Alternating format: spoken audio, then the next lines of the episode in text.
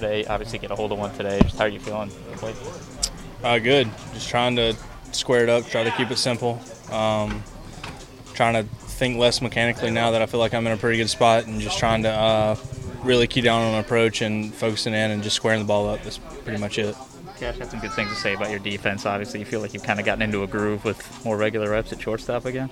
Yeah, for sure. I mean, I think that just comes with you know the playing more games there now. You just kind of get not necessarily more comfortable, but it's more the game speed just kind of sets in. Um, you kind of realize you know how much time you have on certain balls, balls you can sit back and rather than overrunning them or you know putting yourself in a bad spot to to make the play. So that's kind of it. Just you know getting the getting the reps there, finding that balance of comfort and you know and the timing and just settling in.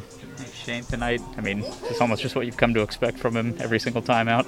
Yeah, I mean, fortunately enough for him, yeah, I kind of do. uh, every night he's out there, I, kinda, I feel like we have a, a extremely good chance of winning.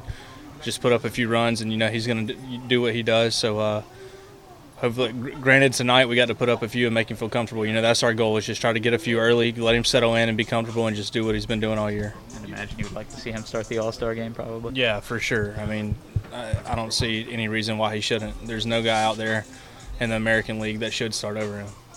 You've seen him come up through the minors. What has he done this year? Maybe that stands out the most to you. Just attack the zone. That's about it.